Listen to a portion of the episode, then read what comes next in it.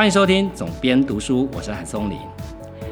今天的节目特别哦，是因为今天是一个二访的访谈节目，再次邀请曾经上过节目的来宾来参加总编读书的节目。他是我去年七八月的时候曾经邀请他，那时候他出新书叫做《不买房当房东》的作者叫陶迪 t o d。他在最近他。在他的脸书上面讲到一些关于买房子的议题哦，呃，引起我的兴趣，所以我决定再次邀请他来上我们的节目。当然，如果你想听听他的节目，你没听过之前的节目，欢迎大家回去听第七十三集。这七十三集的内容就在讲说他当初如何是从上海做一个 IT 企业的一个高管哦，然后后来放下所有的事业回台湾去开启他的新的创业。他的新的创业就是集结成他的那本书，叫《不买房当房东》。所以节目一开始啊，先 Tody 先跟大家打个招呼。松林哥好，听众朋友大家好，我是 Tody 陶迪。呃，托迪，你这一次啊，我发现很有趣的是，我看到你写说你在台东买了一个房子，对吧？在都兰。呃，然后一一片无敌美景啊。对，看出去全部都是海的。我就是被那个海景给收服了。所以买房子大家都会有这种冲动啊，就是因为那一片景色。我那时候买我现在住的房子也是因为这样啊，看了第一眼就决定，好就是你了。嗯哼，对，所以这种冲动到底是好还是不好？经过两年来，你拥有这个房子，一点都不后悔，还是蛮开心的。好，今天之所以会找 Tody，是因为哦，其实。不是因为光看到他脸书上面分享了他在台东买那个房子啊这一系列的过程，而是呢，我其实我周边也有蛮多的朋友，大概是因为年纪都到了，所以大家现在都想逃离台北的感觉，就陆续开始有一些朋友说，哎，他想要找去找一个可以看海的房子，或者是说他想要，因为可能自己对于空间有一些很特别的想法，然后。疫情我觉得是最大的一个关键哦。就我这些朋友啊，大部分疫情之前，他们可能一年有三分之一的时间是在国外的，嗯，所以他们大概买房子或者是自己的居住空间，他们有太多的想象啊，就是可能就是传统的购物观念，生活机能方便，对吧？location 好，location location location，对吧？然后住在天龙国里面啊，然后各方面呢很方便就好。但是，呃，我我觉得是因为疫情，让他们开始去思考说，哎，趁着年纪还不是太大，然后有一点能力可以转换自己的生活方式，特别是现在远距工作已经是很平常的事情了。嗯，对，所以如果你不需要每天在固定时间通勤上下班，事实上你就有很多宽广的居住选择可以选择。嗯哼，所以我就看到你在。都兰买房子啊，然后你那个房子，你刚刚告诉我说你买了两年，所以那个历程是怎么样？我其实一开始是想要买地的，其实我一开始不是呃特别说我要去找一个房子，那可是因为我觉得这几年我我自己身边也有越来越多人，有一部分是因为台北市的高房价把他们逼走，就是觉得是不是可以思考。其他生活方式的选择，好，尤其是现在可能很多人是自由工作者或者是远端工作者，他不一定要住在天龙国里面嘛，哈，所以大家会开始去想说有没有离开台北市之后其他的选择。那我也很幸运的是，我算是一个自由工作者，所以其实我的工作也没有一定局限，说我一定要一直待在台北市里面。嗯，好，那所以我。因为我每年都会去都兰那边看海，我很喜欢台东那个地方，所以我就会利用每年去的时间，我就去看地，好，然后也是自己有一个憧憬，可以想说，哎，小小的一块农地，然后自地自建这样子。可是呢，就在那个整个找地的过程当中，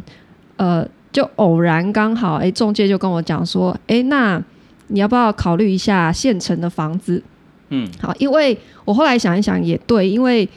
要在当地，你外地人去那边直接买块地，说实话不是很容易的一件事情，因为其实，在乡村地区，它所有的房地产交易的资讯都不是很透明的，不像说我们城市里面，呃，你你要卖房子，你会想到对，就是找中介，或者是你自己抛抛在那个网站上面，对。可是，在乡村地区，第一个他们有要卖地或是卖房的讯息，他们不一定会上网，他们也不不一定会找中介。他们会透过就是口耳相传，或者是所谓的中人这样子的角色。比方说，我有一次去看呃一块地，那个地是谁在带看？其实就是隔壁正在种田的一个阿伯。然后他说：“哦，你要看地哦，来来来，我跟你介绍哈。然后这块地是谁的？这块地是谁的？然后他现在住在哪里？他们都非常非常的清楚。嗯，那所以我觉得，如果以一个外地人的身份，你直接去，然后。呃，你你要知道当地这样子的卖地或卖房的讯息，相对没有这么的容易，所以我就在想说，那好吧，如果我先呃有一个小小的算是据点，好，如果我可以先在这边定居下来，那我我有机会去接触到更多这样子的讯息，将来如果我要真的想要自地自建，好，等于是有一个进入的门票这样子，是是，对，那。当时我去看了这个，它是一个小小的透天，然后呢，它的二楼就是直接对着一片美丽的海景，所以当下我就非常非常的心动。然后它的屋况，其实我我中间也看过一些呃土地上面是有建物的的案子，但是那个房子可能都破败跟废墟一样，嗯，就是真的乡村地区有很多这样的房，它基本上只是卖地给你，然后建物是半买半相送，是，所以。你如果买到这样子的所谓的房子，其实它不能称为房子了啊，就是你也会很头痛，你可能要原地重建这样子。那这个房子它的屋况其实是好的，它是可以直接入住的一个状态，因为是屋主自己自己盖的。嗯，好，那他是第一手屋主，然后屋况也维持的相对蛮好的，所以我当时就决定我要买下它。所以你从一开始想要自地自建，到你买这个房子中间大概多长的时间？应该有快两年的时间。OK，对。那我为什么看地看那么久没有办法很快的做决定？因为呃，我后来越看越多，才会越理解说，其实你你拥有一块地，想要自地自建。不是想象这么容易的事情，它中间有太多的难题要要去克服了，尤尤其是农地。嗯，那我们现在其实政府对于农地的管制也是非常多的，而且越来越严了，非常严格。就是你你你得先当农夫，嗯，然后你要确定你有那个农作物的产出，然后要两年，然后你有一些证明，你才可以开始盖农舍等等等等之类的限制非常多，所以我也才发现说，哦，我觉得。城市人对于乡村的想象有点太单纯了，嗯，就是我们偶尔去乡村，然后觉得哇，虫鸣鸟叫，然后一望无际的海景，觉得很美。可是那是因为你去几天而已，然后真等你真的如果住在那个地方，你就会开始发现说，呃，第一个他可能呃，比方说以前我们在城市里面，我家里的一个什么马桶坏掉。你可以在一天之内很快就找到水电工人来帮你维修，可是住在乡下地方，你你很难取得这样的资源。你光叫一个水电工，你可能要等到几个礼拜、一个月，他才会来上门。所以你可能 DIY 的动手技能要非常的强。嗯，然后再来就是说，呃，乡村也不一定就是你你会想象说它一定是很安静的，因为像我的那个透天，隔壁隔壁有一块空地。然后那户人家养了一堆的鹅，然后那个鹅叫起来真的是，哦，我就开始想说，哦，我以前住在那个台北市里面的房子也没有觉得这么吵哎，所以我觉得如果要去乡村地区，就是有一个自地自建的梦，或者说你要搬到乡村地区，我会建议你真的是先花一段时间先去试住看看，就是如果有机会先去 long stay。其实刚刚托里讲的那个，我有一个朋友啊，他其实，在金山，他有一个民宿。当初他买那个房子，也是打算说自己家族有一个度假据点吧，或者等于家族自个产而已。嗯。但是呢，他当初在买那个房子，他也跟我讲啊，就是呃跟都市完全不一样啊。乡下的那个你要买地或买房子，其实窗口啊，通常你去找当地的代书，嗯，对，就是说当地有专门的在做这一门生意，因为他们都有邻里甚至宗亲之间的关系，嗯哼，就大概同一个宗亲都会把生意交给同宗亲的人来做，所以当地要有什么样的地跑出来，什么样的房子在卖，呃，房仲是完全不知道的，只有当地的在做这些行业的人才会知道，或者是银行的银行的承办窗口。嗯他们也会非常熟知，说，哎，可能哪一户新呃老人家可能想要卖地嗯哼，哦，或者说小孩子继承了要付税，所以要把地卖掉来付遗产税之类的东西。对，所以那个得到资讯的方法是不一样的。那事实上要在乡下地方找一个风景很漂亮啊，我们常常在讲说，哎，乡下好像很多地方没人住嘛，所以应该是很好找。事实上是很难找的，很难找？非常非常难找。我看你那个脸书上面写也是，对你花很长时间在找。对啊，你你就算打开打开那个找房的网站，其实你整个海岸线捞出来，你真的看不到几个像样的房子，嗯是你你觉得可以去看，你就可能大量的都是我刚刚形容，它有可能就只是废墟一片，它嗯只是在卖地而已。然后所以你要把重建的费用算在里面，对对吧？那如果是屋况 OK 好，可以立即入住的，其实因为非常的稀缺，嗯所以它只要价格不要太夸张，基本上也都是秒杀。嗯，所以你要在海岸线买一个现成的房子，其实没有这么容易，其实很难找。我觉得我当时是很幸运的，是是，对是所以其实台湾虽然是个岛哈，四面临海，嗯，但其实我们跟海的距离啊还蛮遥远的。对，我们跟高楼大厦的距离比较近没错，所以你后来在台东，但是买了这个房子，但是你没有搬过去住。因为我后来我在台北这边的工作，呃，我考量之后，我觉得我几年之内可能没有办法脱身。嗯虽然我当时买这个房子，我是有评估过，说我可不可以把它改建成民宿。嗯，我也有一个民宿的梦，这样子。是对我就想说，如果我自己搬进去，然后把它改建之后经营一个小小的民宿，诶，好像也可以。而且都兰算是一个热门的一旅游个地点。对旅游地点，然后它有非常多去那边 long stay 的人口。嗯对，可是我后来在找装修跟设计公司的过程当中，我又我又受到一个沉重的打击，就是我才发现说，哇，原来一个透天的房子，你要把它改建的整个装修的费用是远超乎我原本的预期的。是对是我那我的那个房子其实平数不大，我只有三个房间，嗯然后呃地平不到五十平，那嗯建平是四十多平。所以那是建地楼，只有呃，我是乡村的建地，乡村的一建建地嘛一建。对，嗯那我我找了好几间设计公司来评估之后呢，其实都差不多，基本上要做到，哎、稍微好像有一点点设计风格出来，没有五百万是做不到的。嗯可能你初期有至少两百五十万左右，都是投入在看不见的地方而已。整个管路的更新，天地壁的基本天地壁，然后外墙防水跟外墙的漆，然后因为它又是靠海，嗯所以你在外墙的一些防水抗风的选择，是可能建材成本又会比较高一点。是所以我就想说，哇，我这样子五百万的现金，我真的要这样直接丢在那那一间房子里？可是我我在台北这边可能也还没有完全准备好，我要整个移居过去。是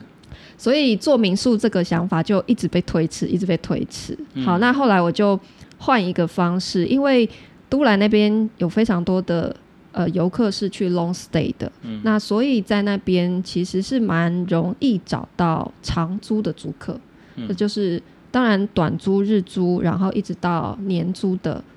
都是有的。嗯所以我后来就是。我就开放这个选项，在我自己的呃脸书，我也 PO 说，诶，这个地点我觉得很适合作为一个假设，你今天是想要移居到都兰这个地方，然后在那边展开自己一个小小的事业的话，我很乐意提供这样子的一个场地。嗯。所以我这样开放这个选项之后，我后来就是呃租给一个他是做亲子共学，嗯。好，然后他是带小朋友在那边办活动，会带他们去冲浪，带他们去骑车、去爬山，是做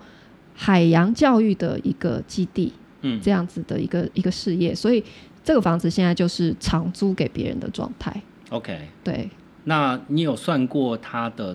呃，不要说投报啦，就是嗯说起码是、因为你买房不会是全款嘛，对，有贷款所以款。我看你有写说乡村的贷款基本上跟城市也不太一样，我想应该了不起五成对吧？呃，我那个房子是有贷到七成，哦，有贷到七成，只是说应该也是因为建地的关系。如果是农地的话，应该说，如果你是在市区里面，呃，不要是太老的房子，其实大部分是可以贷到八成的。我们一般通俗的理解是这样。对，但是呃，乡村地区的话，在银行眼中，我我那个时候也才学习到这件事情，就是那个时候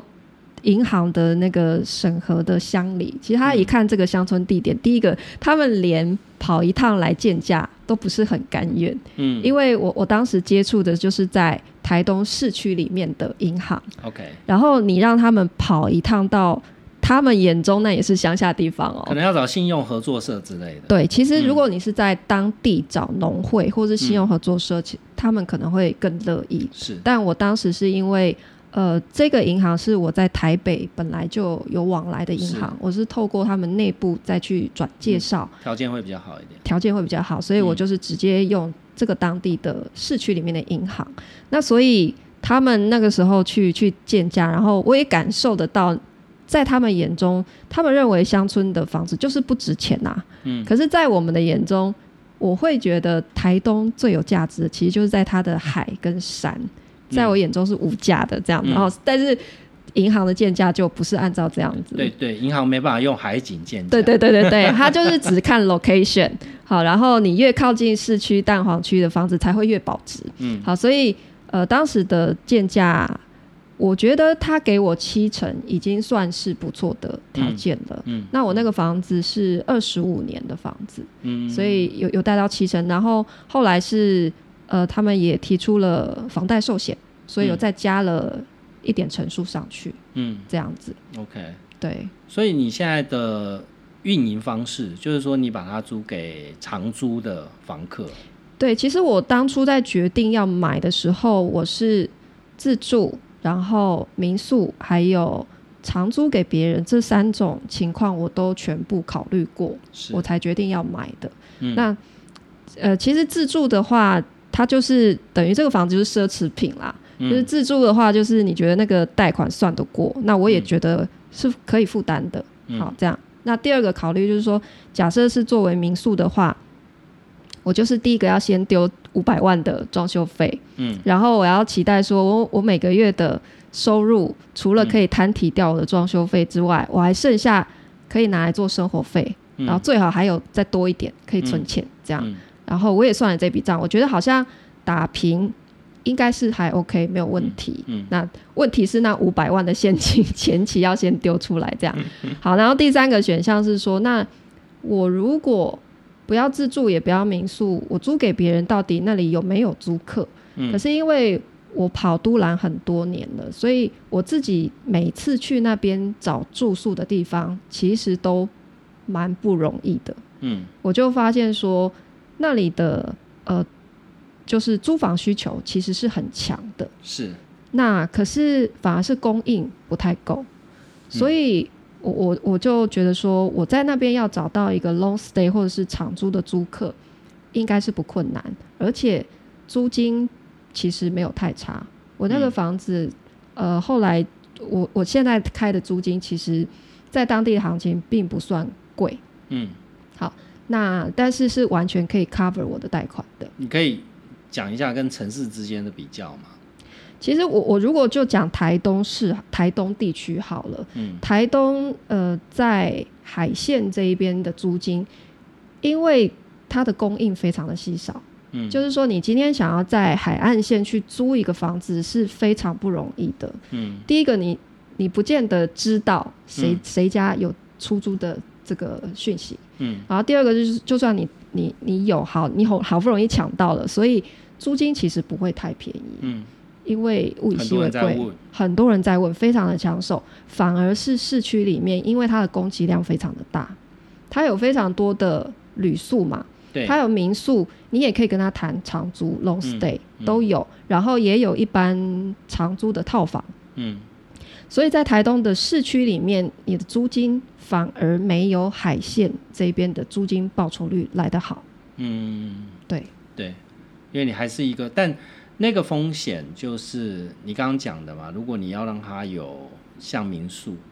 可以可以变成一个商业运营的空间，那你要投入的这个成本，其实如果以乡下的房子来讲，搞不好那个投入的成本就相当于房子，或者是只比房子少一点。真的只有少一点点。对 对对，对对对 对对对，所以我也是这样子考这量其实是一个蛮挣扎的事情。对，所以我才会一直把这件事情延宕再延宕，到现在都没有去实现它。但你有算过说，呃，这个房子就是乡下房子哈，或者是我们说的景观房，这个对于你长线来讲，你是想把它当做一个度假屋呢，还是以后你有可能是移居到当地？我一开始觉得我有可能移居到当地，因为我很喜欢看海。嗯但是我之前陆陆续续也在我的那个房子里面住过一段时间，我才觉得说，呃我觉得我对于乡下地方的认知有点不正确。嗯嗯，就是刚刚也有提到说，第一个我要考虑生活的方便性，是。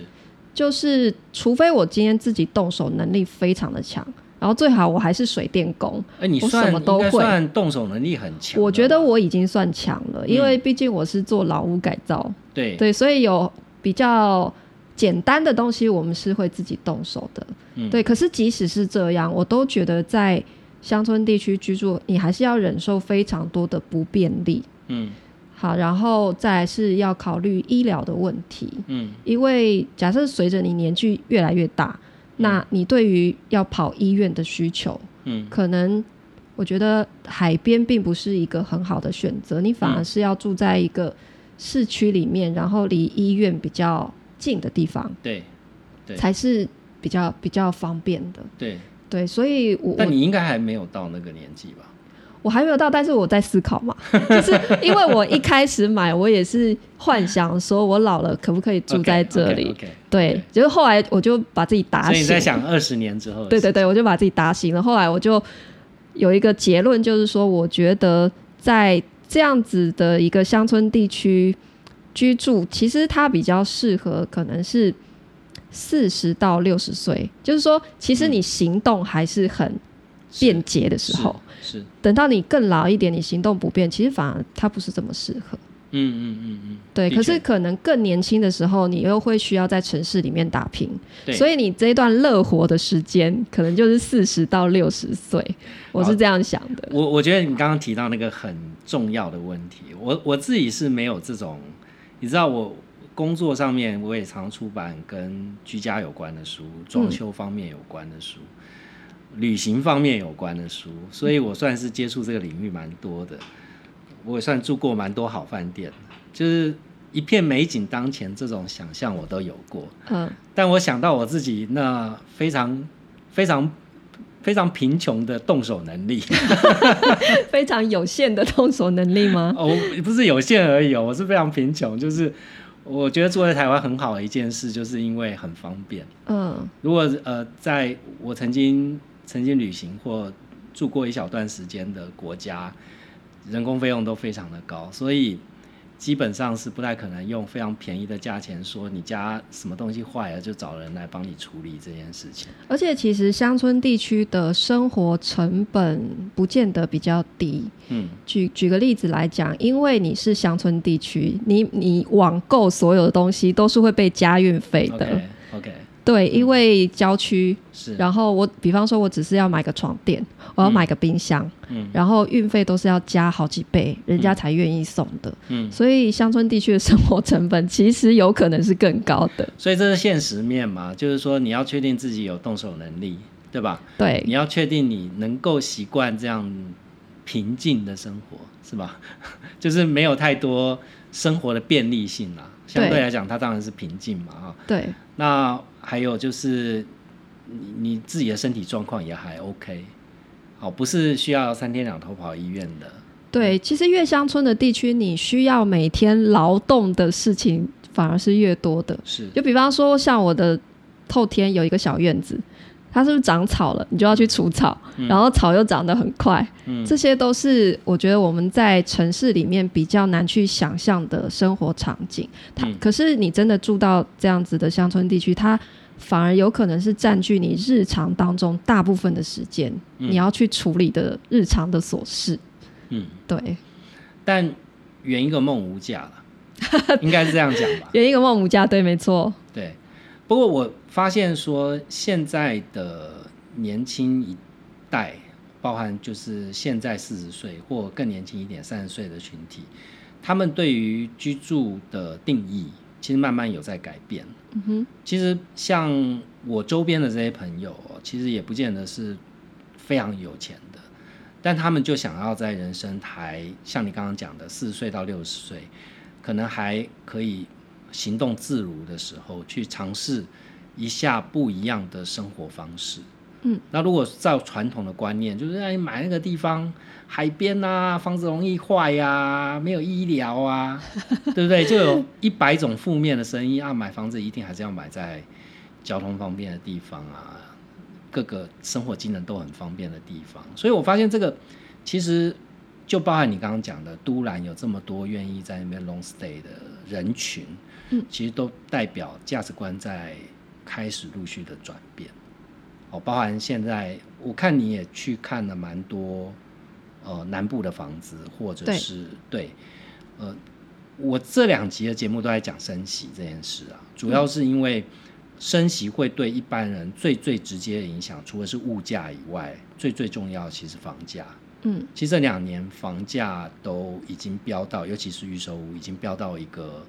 相当惊人的天价。我觉得已经涨到一般人没有办法承受的那个境界了。对，然后完全背离嘛，背离市场，背离一般人均的收入。嗯，那呃，再加上目前最大的问题还是缺工嘛。你刚刚讲说装潢一个房子要五百万，现在我周边设计师问一圈下来，其实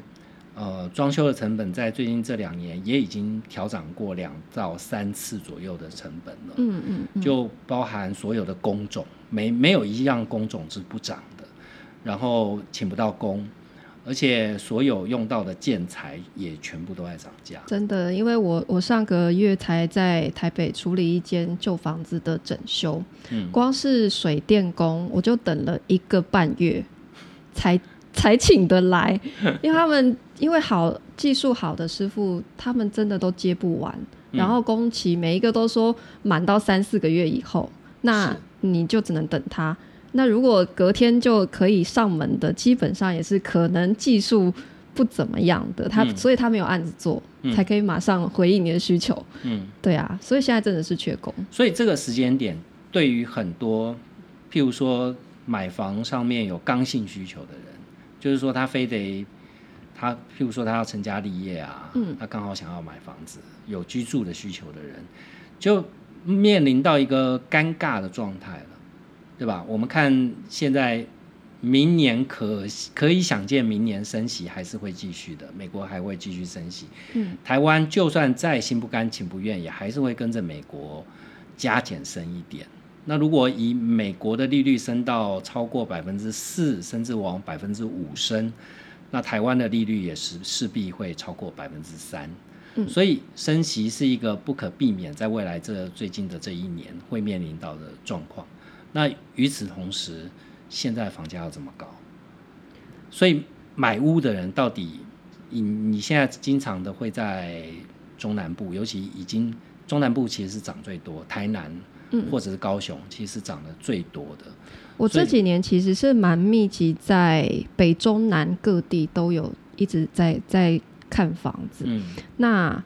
所以，我对于就是从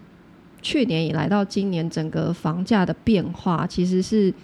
一直有在算是第一线去去观察它啦。嗯，那现在这个时间点，如果你是刚性需求，一定要现在买，我会比较建议往中古屋去看，嗯因为现在的预售屋开价真的是非常非常的夸张。嗯其实我觉得。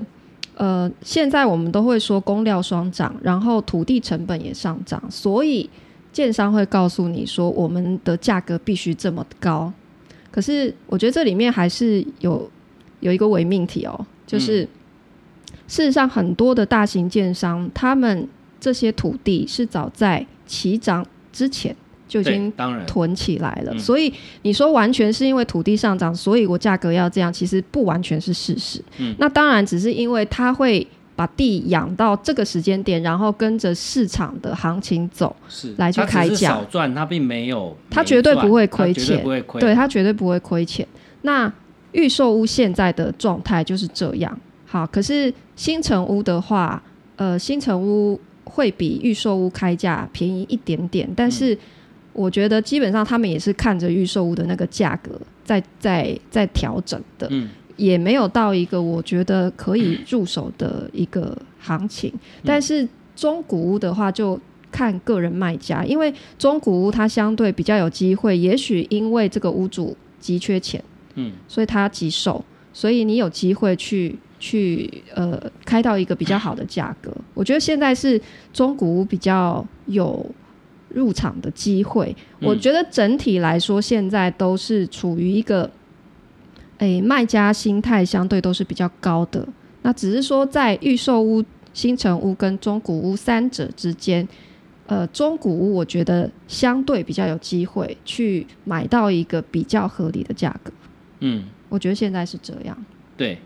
那还有，其实不只是呃预售屋的问题哦，还有就是现在很多从化区嘛，对啊，那从化区你现在看，譬如说像你去看台南或高雄，有嗯蛮多都是从化区的物件。嗯呃，我发现说年轻的年轻的购物群体，他们其实习惯的生活方式，呃，某一个程度来看，从化区才能够在可见的将来能够满足他们的需求。譬如说，呃，你的生活都是建立在网络购物的环境底下，你有大部分比较多啦，你百分之五十到七十之间的购物的来源是来自于网购。我相信现在非常多年轻人是这样的哈。嗯那在这种情况底下，你就势必是要一个有大楼管理员、有良好的公社的房子。那在这样的情况底下，市区这样的房子很贵，年轻人也势必买不起，所以年轻人只好往外买。那如果在现在的这个情况底下，我们预期说，在现在呃未来的一年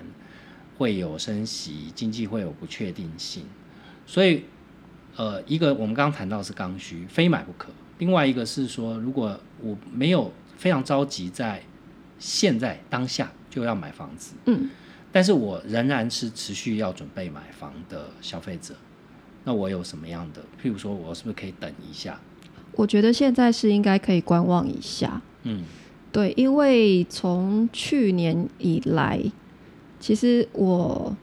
呃，我去年有在台南买。嗯，哦，但是我我当时买的是是预售屋，你没有想说你是买在最高点？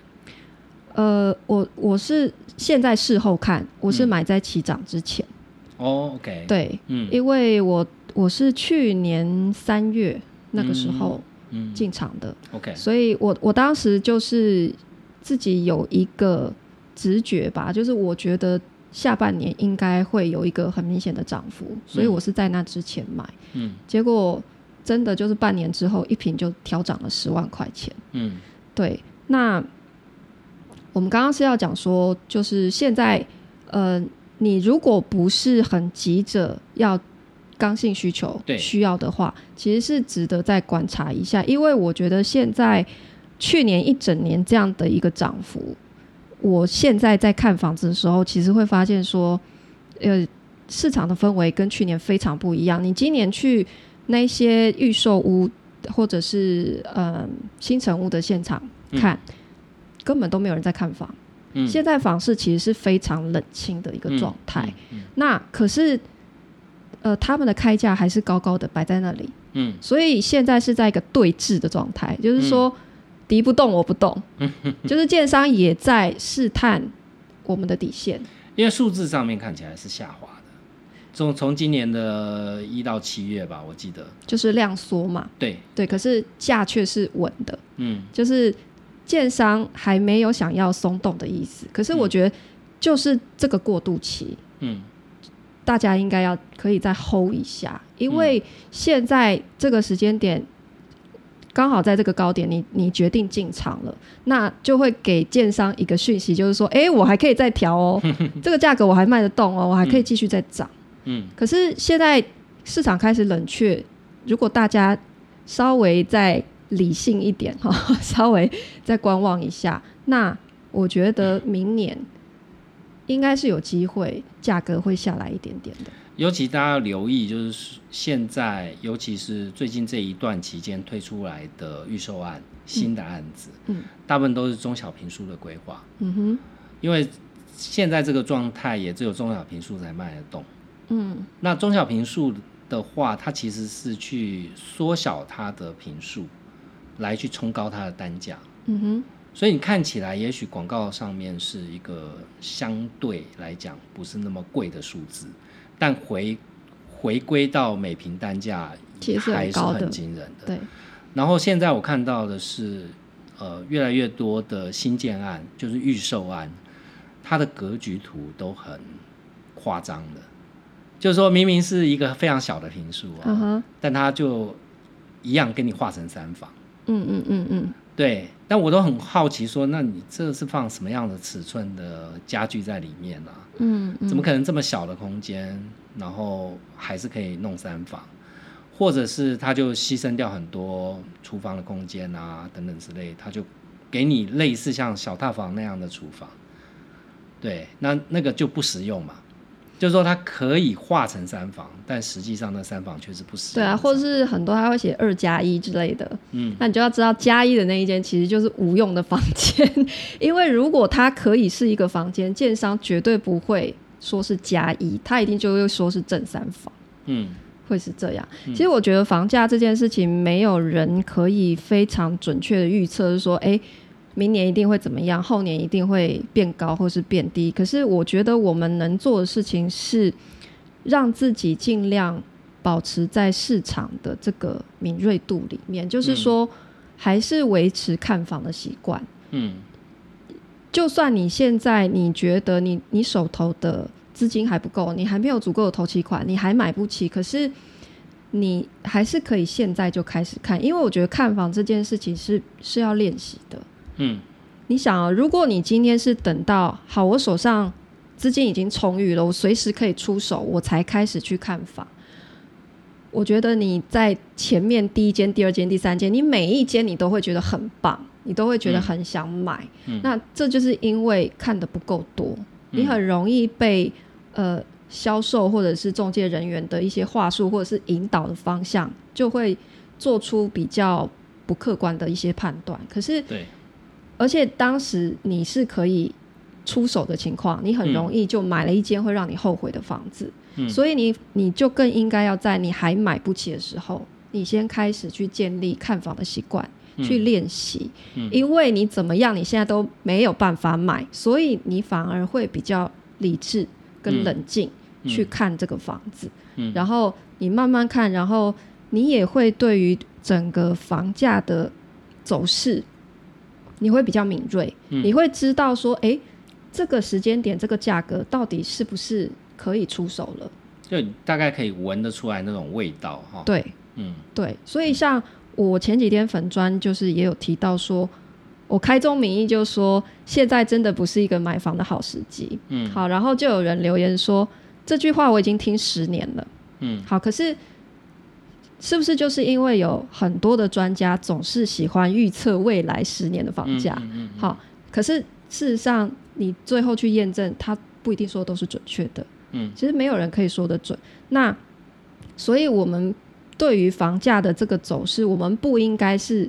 十年才去看一次，嗯我们是应该是天天去关注它。嗯所以你如果一直每天都在市场频繁的走动，你你一直大量在看房，其实价格稍微有松动，你马上就知道了，你就会嗯。知道说现在是不是可以议价的时候了，嗯。或者是你现在才应该要观望，你才会有感觉的。嗯，对，其实他们会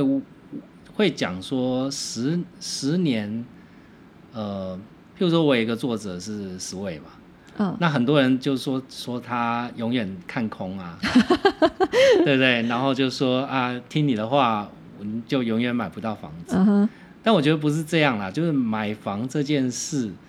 呃，它基本上就是一个冲动，因为它是一个大宗的消费财，所以它不靠冲动，你是没有办法下这个决定的。嗯但所有的，不管是像 Sway 这样的专家，或像你现在告诉大家说忍一下，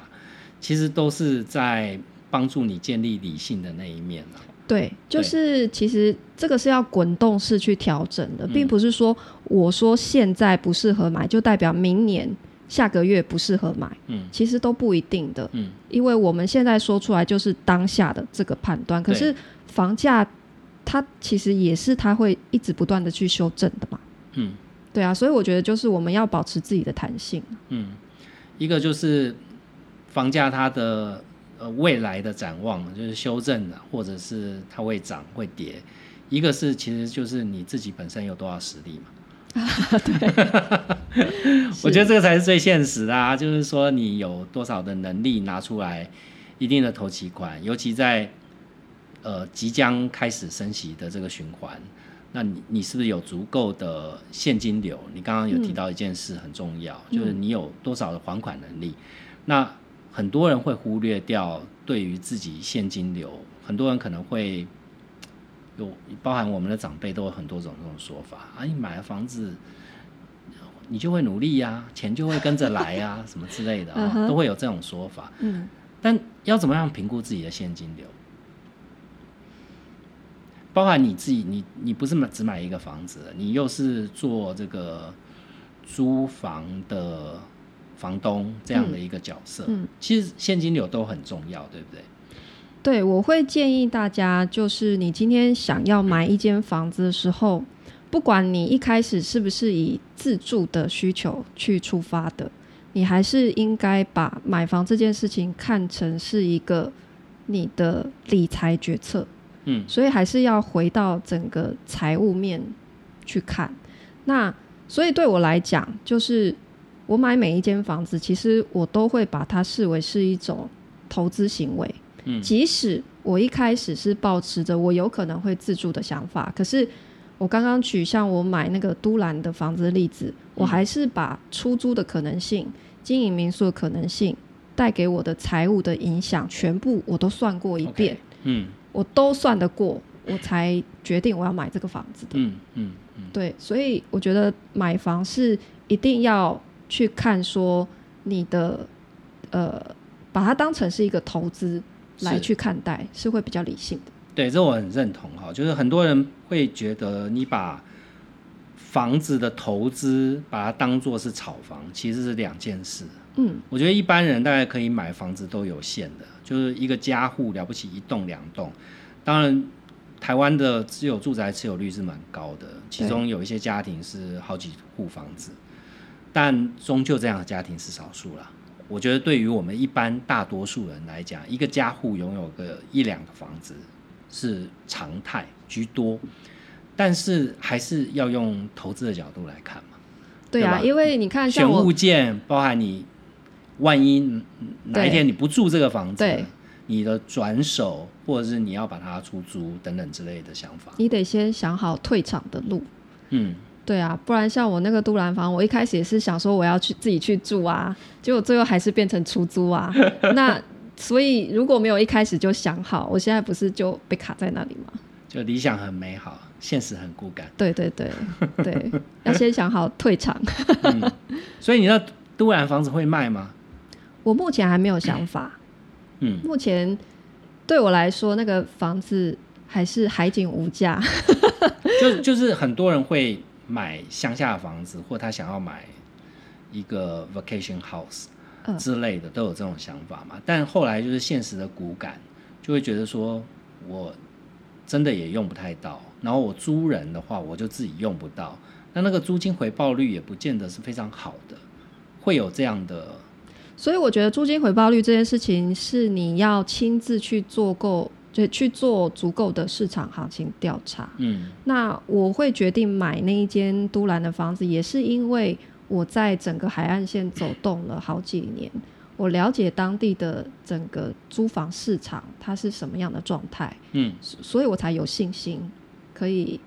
把它买下来，然后不怕找不到租客，所以你现在的租金收入是可以完全 cover 你的房贷，可以完全 cover，哦还有剩。还有剩余。对，OK，那还算不错嘛，你也没有投入太多的资金下去做整修啊等等之类的费用，对对对，我就是找了一个刚好我的租客，他的动手能力也非常的强。要找到一个好租客。对对对对对，OK，那你觉得台湾乡下房子，如果照你都兰这样买房经验，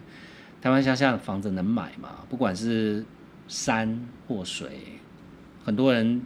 想要圆这样的梦，但我没有听到很多地雷的故事，对吧？呃，我觉得能不能买就取决于你自己有多大的决心，嗯。你要移居到乡村地区去做去去生活。嗯。但是我还是会回到我一开始的建议，就是你要做这样子的决定之前，你先去 long stay，嗯。因为如果你真的没有在那边待足够长的一段时间，你还是只是想象而已，，OK，跟现实可能会有很大的落差。嗯。当然，我觉得如果你最终能够实现这样的梦，我我觉得是很棒的，因为嗯。我自己现在也还没有走到那一步，我心里还是有一个最终，哎、也许在一块小小的地有一个自己小小的农舍，我还是有这样子的梦。但是因为我走过那个过程，我就知道中间有多少的困难，嗯。所以我才走得这么慢。嗯嗯，对，所以你也也不排斥说，假设五年啊或多少年以后，你真的有可能去那边住。呃，我我觉得人的想法都会变。对，对，对就我自己去住了我那个小透天的经验是，我觉得我也许更适合待在都市里面。对，可是过几年，也许我的想法又会变，我又可以觉得说，好，我还是是想要再挑战看看，对我可不可以去乡下住好？对，所以所以其实今天托底我们在节目前面已经聊了一下了。其实我我我自己就是这样的人哦，我非常有自知之明。嗯，就我知道风景再美，现实就是很残酷。对，当我要面对晚上的蛙鸣声，跟永远做不完的那个割草工作的时候，我就决定我还是住都市好一点。你是明智的，好，今天非常谢谢 Tody 来上我们的节目，然后我们今天的节目呢也会同步的在他的 Pockets 节目里面播出。来，好学生的上课笔记也欢迎大家收听哦。好，那希望今天的节目内容对大家有帮助，也欢迎大家到呃我的总编读书或者是 Tody 的节目好学生的上课笔记，留下五星评价。对不起，我年纪大了哦，那个很多事情记不太清楚。留下五星评价，然后我的节目已经在 YT 上面有写乐文化的频道，上面有总编读书的大部分的节目内容啊，所以欢迎大家去按赞、订阅跟分享。我们下一期节目见。谢谢，拜拜。